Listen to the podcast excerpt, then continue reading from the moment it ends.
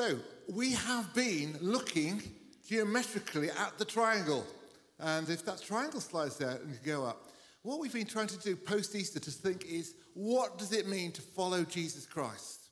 And to follow Jesus Christ means to love God, to love one another, and to love the world.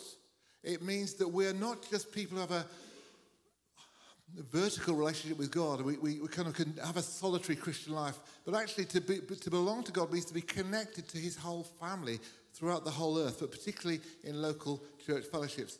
And actually, if we're really going to love God and we're really going to love one another, then it also means we're going to love the world that He loves so much and is so passionate about. And we're going to be investing our lives in wanting to see His kingdom come with as much on earth as it is in heaven. And the early church really got that. I'm going to read you a few verses from Acts chapter 2, which demonstrates some of those threefold commitments. You can see that in this little passage. Acts chapter 2, verse 42. It says this They, this is the believers, devoted themselves to the apostles' teaching and to fellowship, to the breaking of bread and to prayer. Everyone was filled with awe, and many wonders and signs were performed by the apostles. All the believers were together and had everything in common. They sold property and possessions to give to anyone who had need. Every day they continued to meet together in the temple courts. They broke bread in their homes and ate together with glad and sincere hearts, praising God, enjoying the favor of all the people. And the Lord added to their number daily those who were being saved. And you can see just in that little window from Scripture that this new life that they'd had, this connection with God that followed the day of Pentecost, the gift of the Spirit, they're praising God, but they're also fellowshipping with one another in very close and accountable and helpful and practical ways. Their love for one another wasn't just saying nice things, but meeting the needs that they found among the, community. And also, it wasn't just introverted, the Lord was adding daily to the number of those who were being saved they were growing and people would be able to belong and find their place in the community. This is a subject I'm passionate about the in, the building Christian community. You know, I've been um, married for 43 years, and for 40 of those years, I've lived in Christian community. I've lived with other people where we try and work out what it means to follow Jesus in a company of people where we try and do church every day, where we do break bread and share it with one another every mealtime. Currently, uh, 18, 19 of us living at ADH, trying to do following Jesus together because we want to represent the kingdom of God in action on earth. And it's not a solitary thing, it's a together thing. The New Testament is passionate about welcoming and making space for people who don't yet believe, and including people who are unlikely. You know, Jesus was always welcoming the most unlikely people into the family of God people who the religious people would kind of keep at arm's length. They included people who were a bit disreputable, like prostitutes and tax collectors. They included little children. And they were going to go on to include people who weren't Jewish, the Gentiles. The church was passionate about inclusion, welcome, and belonging. And I've been strongly affected by some verses in Acts 26 where the Apostle Paul, giving his testimony, talks about what happened to him when God met him on the road to Damascus and called him to follow him and serve him. And he said, God said to Paul, who was a zealous religious Jew, I'm sending you to the Gentiles to open their eyes from darkness to light, from the power of Satan to God for the forgiveness of sins and a place amongst those who are sanctified. And that last phrase, to create a place for people to belong, that's so important. Um, Brené Brown, who's a famous TED talker, once said that um, uh, human beings have an irreducible need to be noticed and loved. I believe that. And I believe God notices and loves everyone. Jesus tells us that, doesn't he? He says, you know, actually, your, your Father knows every hair on your head. He sees every sparrow that falls. He cares about all of you. He's the God who sees. Do we see people in the way that God sees them? Do we have people blindness? Do we kind of, um, do, we, do we reach a capacity where we think, I'm, I'm fine now, I've got my friends? Or do we have that passion that God has, which is that no one would be excluded from his kingdom, that no one would be deprived of relationship with God, that everyone could find a place in his family? And we believe that Woodlands Church and our church family has been called into existence to be partnering with God on that mission. That our job is primarily for people who don't yet know Him, that they might find Him and find a place in His family and uh, find a place among us. And that is a challenge. It's a challenge in all kinds of ways. First of all, it's a challenge in practice. How are we going to find people who need to be included? And uh, honestly, we, we have all kinds of strategies and ways which we want to reach people. But one re- way that we can reach people is just by gathering in large numbers and by vi- being visible online. Rachel told a story this morning about um, a guy who, I don't know, you might even be watching or here tonight. I don't know your name, don't know much about you, but Rachel, my colleague, saw you on Monday morning in our car park outside and you were wandering around, and then you ended up taking a photo of the Alpha banner. And Rachel was out like a rocket because she runs Alpha. She really cares about sharing her, you know, the, the good news of Jesus with people. And you told her that um, you'd walked past this building, you're quite new to the city, and it was kind of. Um, there was a bit of a buzz, and, and, and you'd had, you just knew, and you had some spiritual stirrings, and you thought, well, maybe I'll come back and check out that church. It was visible enough because of you guys being here that someone who was seeking faith could think, well, maybe it's a place I could go and look. So Rachel gave this person an invite to Alpha, and hopefully they'll, they'll show up when we start on May the 3rd. But there's something that Jesus said about his church. He said, You're meant to be a light to the world, big enough to be a light, big enough to be noticed. And we believe that Bristol needs churches that are lights, that are visible, have an impact on our city, community, and culture. So we want to do things at scale. But the challenge about doing things at scale is churches, big church is great for all kinds of things. It's great for inspiration. It's great to be a light. But it's not so good at noticing and participating. The heart for the individual. And we believe at Woodlands that we don't want to trade off big church. Oh, some people like big church, and that suits me, or, or small church. I really like small church because I really like a sense of family and community. We want to be a both and church. We want to be big church and small church. And so part of what's key to Woodlands doing what the job that we feel God's called us to do is that we can learn how to be big church and small church at the same time. And forgive me if you're watching and you're not part of this church or you, you don't ever want to be part of this church, you're just here as a visitor tonight. Because I'm going to be a little bit in house because this affects the way we live our life. So here at Woodlands, I would say this Sunday gathering that you're part of tonight is our front door. It's like our shop front. We want people to be able to come here and think, hmm, there's something going on here. It seems to me that these people are in touch with the living God. Maybe I could too. It may be that you come here as a, as a Christian, you think, these people are my kind of people. I recognize the family lives. I could belong here. I don't know how you've come if you're a, a visitor and a stranger, but what I do know is that last year, almost 480 people gave us contact cards saying, I'm new, I'd like to connect with you in some way, I'd like to identify myself. And that is, is a very significant event. And for us, the challenge would be if people are drawn here, how can they move beyond just being part of a crowd to really belonging? And so we have to make pathways for people to find their way into community. Now, Jesus was really good at this. And it was Jesus' issue too. Jesus preached to crowds. He spent a lot of time with crowds. He fed 5,000 men plus women and children. He, he, he spoke to many, many people on many occasions. But he prioritized small group life too. And his small group was a group of 12. They were called the disciples. And Jesus did life with them in depth. And many people were intrigued by what they saw in the crowd situation, became followers. But others didn't, and they rejected it. But the church has always existed as a group of people that can do the wide and the deep at the same time. To have a message that's like a light that can't be hidden, but be small enough to be like salt scattered everywhere, but changing things wherever you are. Because that's what Jesus called his followers. He said, You're the light of the world, you're the salt of the earth. You're both and. You're both big enough and visible enough so that no one can ignore the fact that I've got friends and followers. But you're also discreet enough to be everywhere, in every part of society, in every neighborhood, doing kingdom of God stuff and changing the atmosphere where you live. That's our vision and our mission. And so for us, midweek church, small group life, that's a really key way to do things.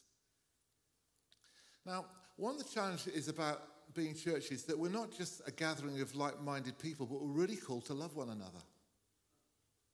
And Jesus made big challenges. Just before he uh, went to the cross, he gathered his disciples. He said, A new commandment I give to you, that you love one another as I have loved you. By this will all men know that you're my disciples because you love one another. So the quality of our gathering isn't just um, the fact that we're like an organization, like the Labour Party or something like that. But there's something about the, the, the message which is lived out in the quality of the life that we have. We're not just a group of people, we're a group of people that the very flavor and atmosphere of heaven, where there's perfect love, is lived out among us. So you, your need to be noticed and loved should be, it's a right need. It's an instinct that you've got. I should be loved because actually the universe was begun by a God who is love, and people who follow him should love me. The challenge is, first of all, not, we're not always very lovable. And second of all, we're not uniform, we're not the same. And third of all, we have capacity issues around who we welcome in our life. You know, I remember when my, my child was born, Dan and Amy, you, you might think you've got a new baby. Have you got, you know, could you love another child now? You've just got one. Honestly, I've got five kids, and I, every time I had another one, have I got the capacity to love that, that next one as much as the last one? Well, actually, yes, I, I did. I found it was there. And I think that, that, that God can give us an extraordinary capacity to love beyond what we think we can do. But um, there are issues practically, isn't it? So, how, how are we going to create a context where people can be noticed and loved? Well, first of all, we, we want to, to help you find pathways to find a, a, community where you can engage. You can't all live under one roof like I do. But we can create a, a strategy where all over the city people gather and can find friendship and pastoral care and discipleship. We're going to drill down to that a bit later on. What about people who just are atypical? You know, how do we, how do we get them to belong? You know, Jesus understood that. So when Jesus had a small group, he gathered four people at the core of it Peter and Andrew, James and John. They were brothers, they were two sets of brothers. They had the same background, they were fishermen, they were from Galilee. And they were the core of Jesus' small group. And Jesus added to that group disparate people who were not like one another. And if you put them in the same room, they might have a fight. Like Matthew the tax collector, who's working for the Romans, and Simon the zealot, who's a freedom fighter to free us from the Romans. Put those two people in the same group, what's going to happen? It's really tricky for people to make relationships. But if you've got a core of people that you can hang relationships on, it's amazing who you can uh, uh um, who can befriend and engage in community. So, my community house. My community house is made up of people from several different nations of the world, from very different cultural backgrounds, educated and uneducated, people who've never been to universities, people who are highly qualified. We have um, an age range from 21, 22 up to 64. We have single people, married people. We've got we have people with with um, different gender awarenesses than the mainstream, living together in a community. And as we do that, we find that we can love one another. And the only reason that we're living life together and that we love one another, we're trying to do church, is because of Jesus Christ. And Jesus Christ has centered himself in the midst of our house. We're dedicated to him. And we can find that through the ups and downs, actually, of living life together, sometimes through the challenges of people thinking, believing, behaving differently to us. That we can love one another, and what's more, we can be discipled.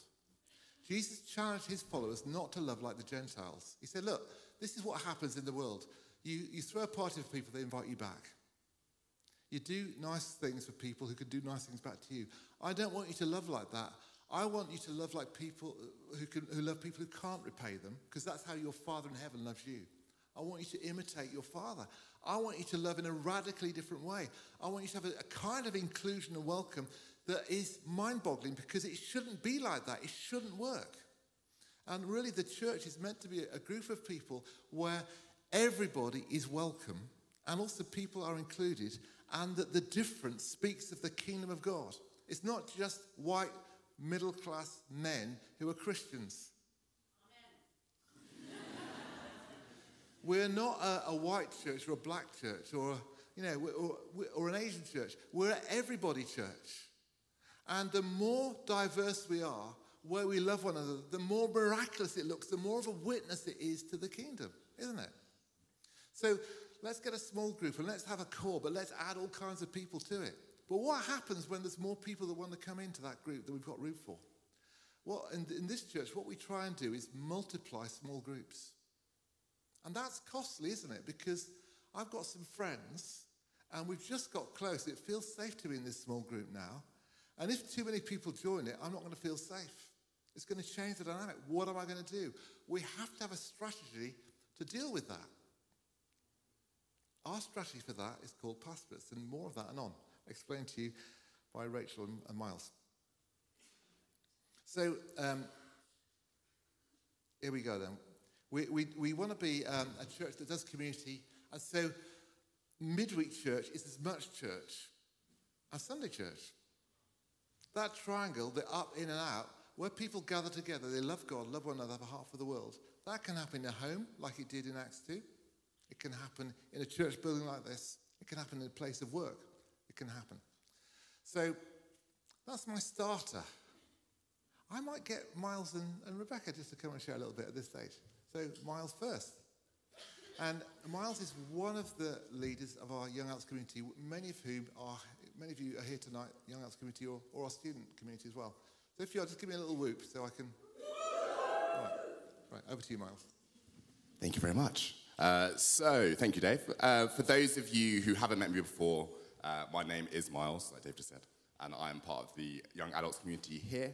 Um, Dave asked myself and Rebecca um, to share our reflections on this topic as members of this community and people who've experienced this community firsthand.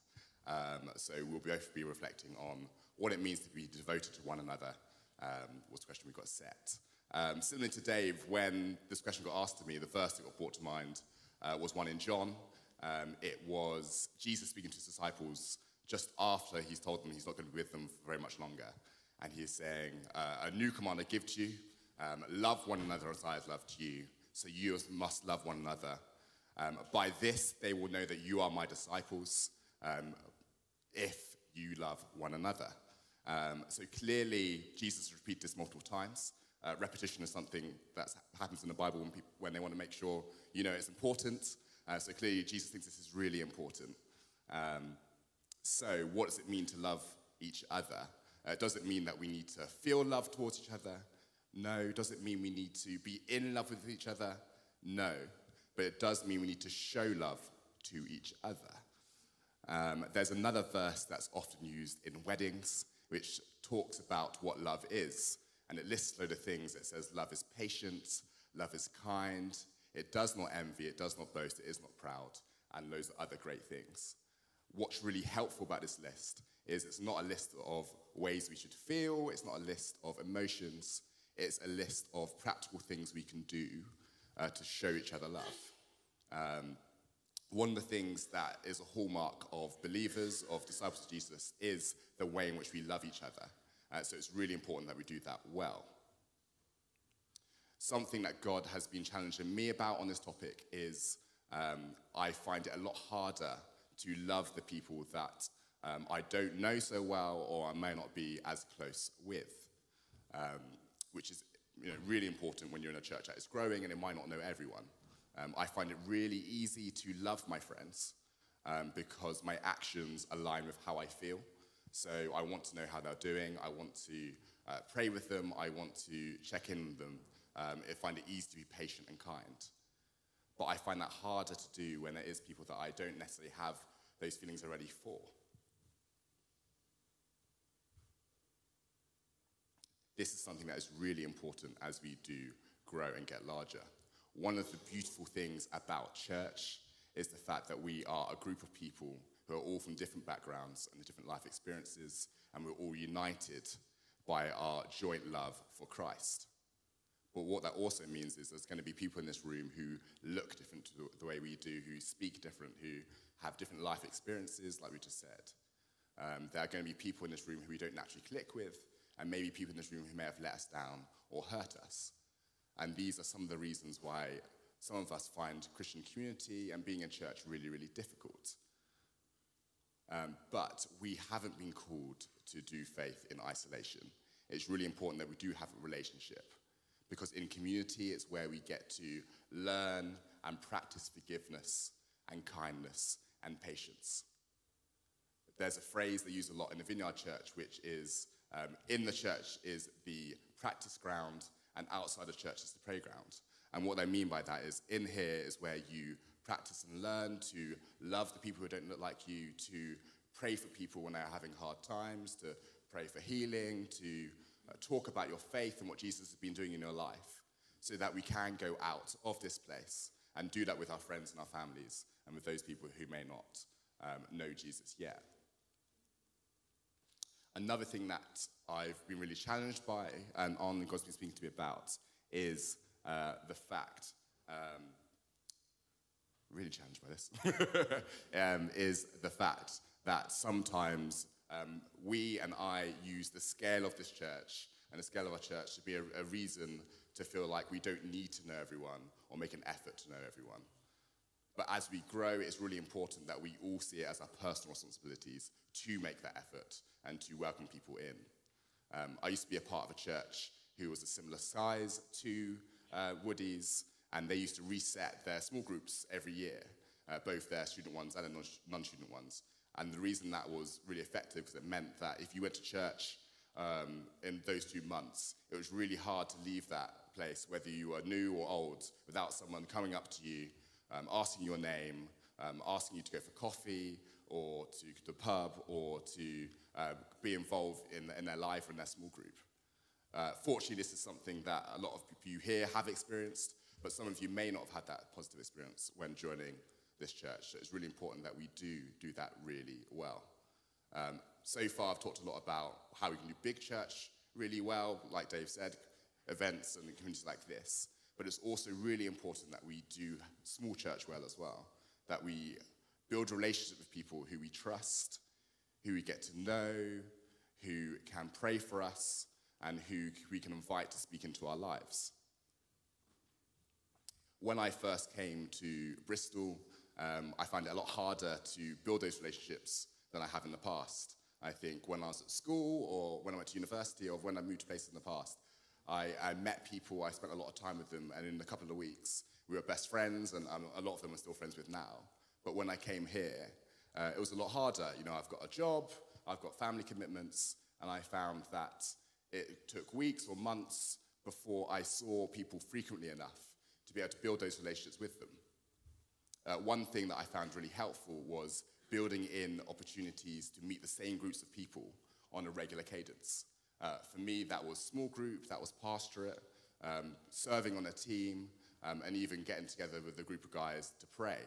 Um, there's a few of us who meet every fortnight, and we pray for each other, we pray for the world. And that has been, yeah, just really precious and really integral in my role in sort of feeling connected and having that close community. Um, it's been really helpful to be in a place where I'm regularly asked how I'm doing. It means I have to reflect and figure it out.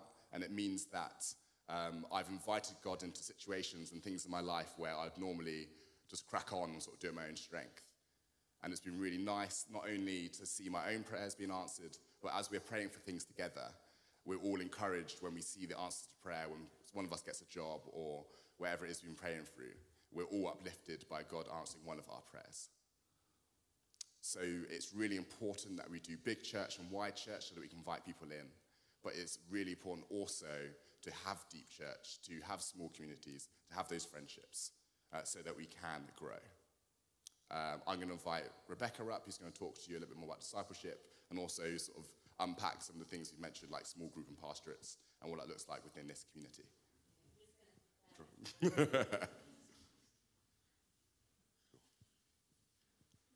Thank you. So I'm a lot shorter than Dave. Um, okay. Um, so I am also part of the young adults community um, with Miles. Um, I am part of a small group, Kin, that meets in my flat on Gloucester Road. Um, and I'm also part, oh, thanks, small group. Um, and I'm also part of the midweek pastorate. Um, so, as Miles said, I'm going to focus a bit more on discipleship. And I actually think community is a really important part of our discipleship um, because it's both through the work of the Holy Spirit and through community that we grow into maturity in our faith. And that's actually the model that we're given in Acts 2.42 um, that Dave mentioned earlier. So actually, if we could get that verse up again. Um, amazing. So Acts 2.42 is a compact description of Christian discipleship. So we're told they were in a community, a Christian community, um, and they devoted themselves to the apostles' teaching and to the fellowship, um, to the breaking of the bread and to prayer. And here, the word fellowship involves an active participation in Christian community. It was more than just a social gathering. You know, in the context of the passage, they, as Dave was saying, they're sharing material and spiritual blessings, and they're united together by what they have in common, which is their, their new um, life as believers, as Christians. And in Woody's, we have um, small groups and pastorates, and these are spaces where we can do all of these things well. Those are the pathways. Um, so let me talk to you about what that looks like. Um, so could we get the pastorate slide up? Amazing. So pastorates um, are groups ideally of 24 to 72 people. They meet fortnightly. They're run by people not in full-time ministry. And we meet for fellowship, teaching, worship, prayer, and fun as well. Um, and really the purpose of them is they're a space where we can experience community, grow in our relationship with God, grow as disciples, and also to serve the city and serve our community. And then in each pastorate, we have lots of small groups. Um, so small groups are groups of 6 to 12 people. They meet on alternative um, weeks to pastorate, um, usually in someone's home, and together we engage with the Bible and we pray together.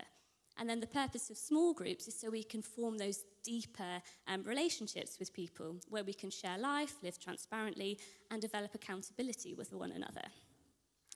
Um, so, as I mentioned, I am part of a small group that meets in my flat. And what's brilliant about my small group is there are people that are fairly new to faith, and then there are people that have been Christians for a really long time. And we're all completely different from each other, totally different walks of life, totally different experience. And that's actually really helpful when we approach the Bible together. And also, those that have been Christians for a really good, um, long time are quite helpful in growing those people that are new to faith and those that are new to faith, they're actually quite fiery and quite passionate. And that's really helpful for people like me that have been Christians for ages. Um, so we learn together, we inspire one another. And actually, it's a place where we're able to be quite accountable with each other and vulnerable. And actually, in my small group, often we'll say, Do you know what, guys? This is an area where personally I really struggle. I really struggle in my faith. And it means we can love each other in those areas and we can pray for each other in those areas and kind of pull each other up. Um, now, I also mentioned that I'm part of a pastorate. And I've actually found that pastorates are a great place for participation in, in a way that we can't really do um, in this service, because not everyone is going to have a chance to participate in the same way. And I have personally been really grown and encouraged in my giftings. So, as an example, um, I'm quite gifted in the prophetic. I love growing that in other people. Um, and a while ago, I was asked to lead a session on hearing from God um, in my pastorate, and it served two purposes. Firstly, leading people in that area is something that I would quite like to get a bit more practiced in. Um, but it was also me feeding into that community and supporting people who are either earlier in their faith or less experienced in that area than I am. And it was super encouraging because lots of people heard from God. Um, and then we have someone else in our group who's a really passionate evangelist. And she's already got, she always has so many um, encouraging testimonies. And I'm like, I want to learn from you. Oh, tell me more. Like, I want to learn how to do that. Um, and each week we have different people um, sharing, speaking, hosting, leading worship, leading prayer. So we're all learning from each other and we're all investing in each other as a community.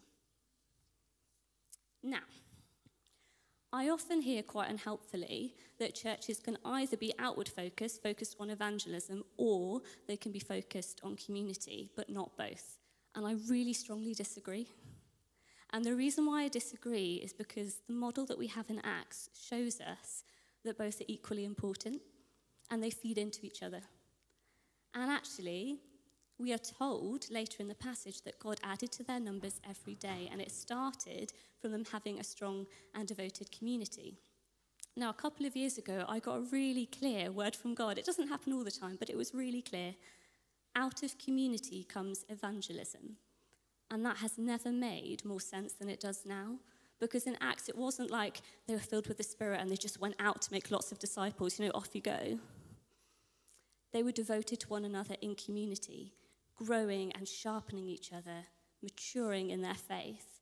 And then when they went out to make more disciples, they brought people into that community, into that community to also be grown in their faith.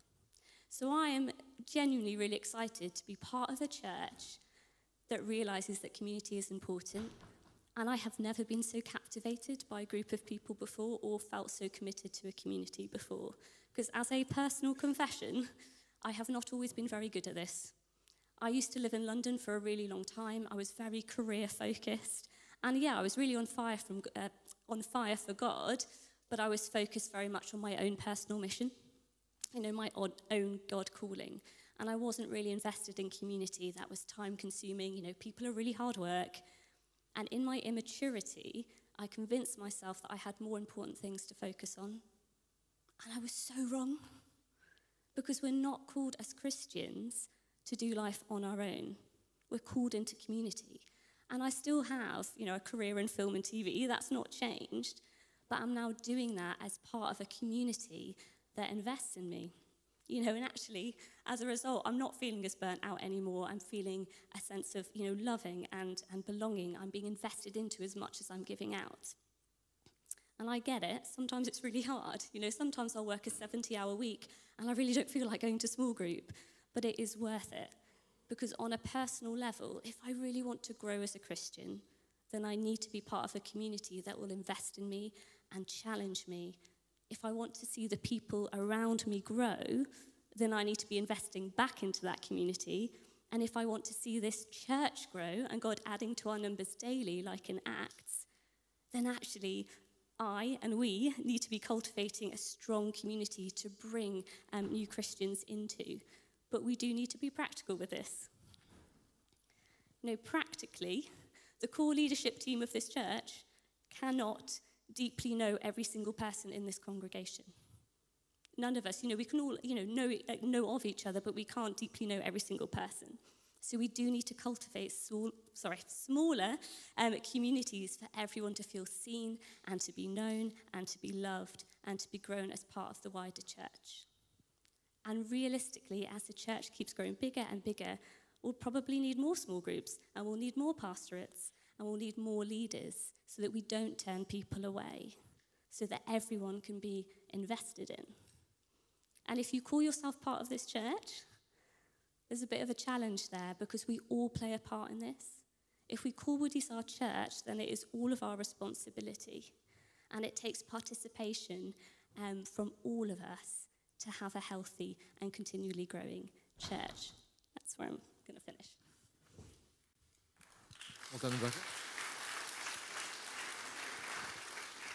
So, just going to land on this topic, a, a, recovery principle is you keep what you have by giving it away. Jesus said, if you want to save your life, you, you have to lose it. If you want to lose, if you lose your life for my sake, you'll save it. That applies to faith. We keep our faith by sharing it, giving it away to other people, and making room for people. We try and protect ourselves. It's amazing how we dry out, you know. So um, it's good for us, but it's also good for the whole mission of God because he, he, he loves people so much. He wants to people to be included in this kingdom venture that we're about. So, we were challenged in our strategic review, which we will be talking about at our Thanksgiving evening. We were challenged by the reviewers you need to double the number of small groups in the Woodlands Church family by 2025. That's a challenge. So, what would doubling small groups look like? First of all, it would look like people being willing to step up and lead. Second of all, it would look like um, small groups being willing to multiply. To say, actually, some of us are going to start a new small group. Perhaps we'll still be in the same passion, we'll still see each other once a fortnight, but we're willing to get out of our comfort zone for the sake of people who don't yet belong. Third of all, it would mean that people who just come along um, on, on Sundays and, and haven't really identified themselves and said, I want to be part of your community because I want to be part of this whole city transforming vision, saying, actually, I'm going to put my head above the parapet. I've come here for a year. I'm going to say, yes, include me in. And you can just do that by talking to someone from the staff team, but particularly our newcomers tea, where, again, if you come along to newcomers tea once a month, we get to hear a bit about your story as a leadership team, but we also get a chance to help signpost ways in which you can be part of a small group if you'd like to be. Of course, if you don't want to be part of a small group, if you just want to come here on a Sunday, that's fine.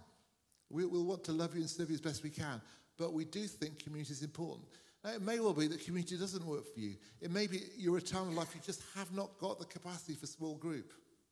It may be that you um, are just too restless to be, you know, in someone's house midweek looking at the Bible. Well, maybe join a football team, like the Woodies football team. That's got a bit of discipline. Maybe serve our youth church and get on the, the, the team there because that's a, a community as well.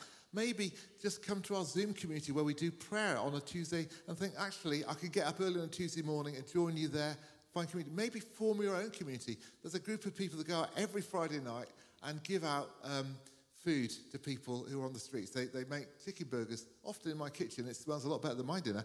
And they go out on a Friday night, and there's such a lot of laughter and fun coming from the group, and it's community.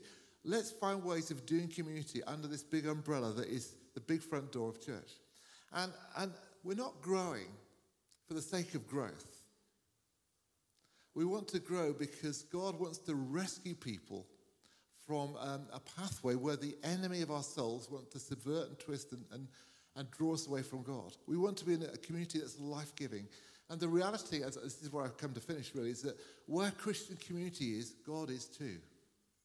You know, for you as an individual, you may want to have, you might, you might want to be a bit monastic and say, I just want to go and contemplate God on my own in the desert. you know, you could do that, but really, we're meant to be a community where God is found in the midst of us. Jesus once said, Where two or three of you gather in my name, I'm there in the midst of you. And it may be that your own experience has been you've come into a gathering of Christians, felt there's something different. What's the spirit of this place? Seems what's going on here? It's because God is between us. You know, the, the, the birthright of Christians is to have God in us. Jesus said uh, in John's uh, Gospel, he said to his disciples, It's recorded, the Holy Spirit who's with you will be in you. That means wherever we go, we can know a fellowship with God. But the Holy Spirit who is in us is also with us, which means that He's with us when we gather.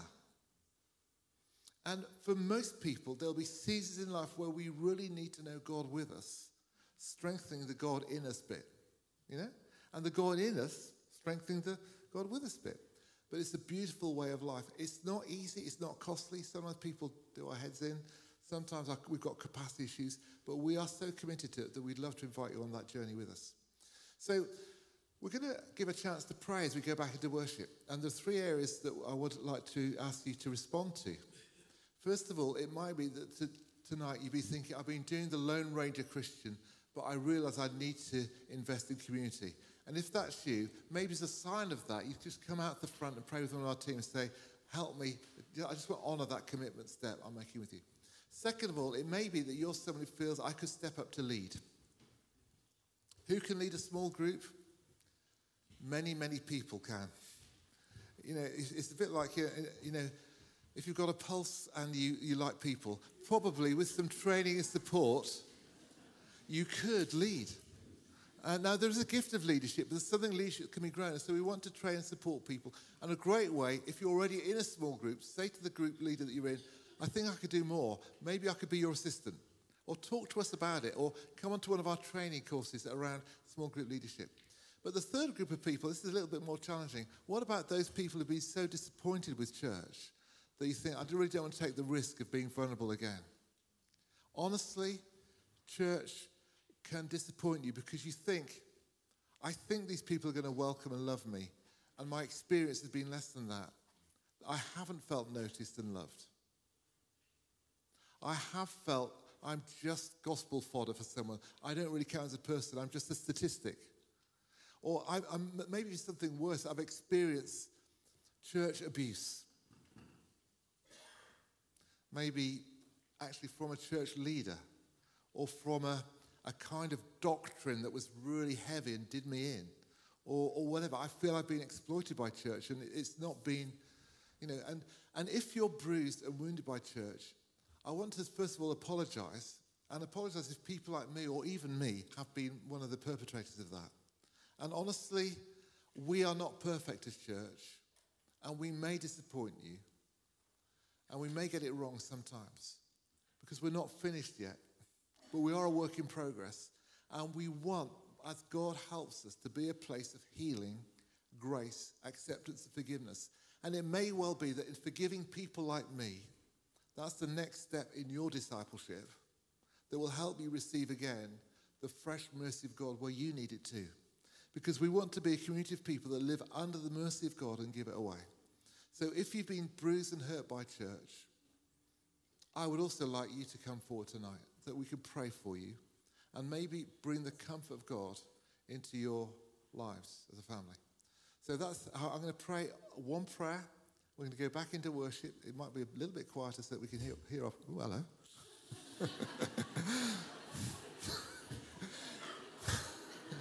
there we are. Thank you, Joe. Joe did that. You did that on purpose, didn't you, Joe? Um, yeah, so that we can hear, hear you when we're praying. But that's how we're going to finish tonight. Also, you know, if you've got a prayer need, sure, come and get some prayer too. But let me pray, and then um, we'll invite you to stand, and then come forward if you're responding to one of the things I, I said.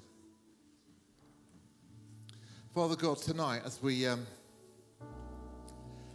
gather in this place, telling you that we love you and that we're for you, we also want to tell you that we want to be part of your bride community of people that can be a witness to the love of God because of the way that we love one another.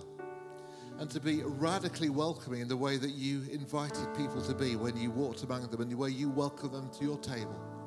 When you welcomed the poor and the needy, the tax collectors, the prostitutes, you welcomed Judas. You welcomed the betrayers and the deniers.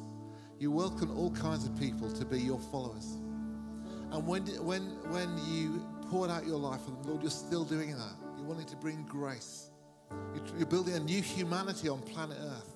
You're making us forerunners of this kingdom of God that's breaking the world, and one day will be complete when every tribe and tongue gather around your throne.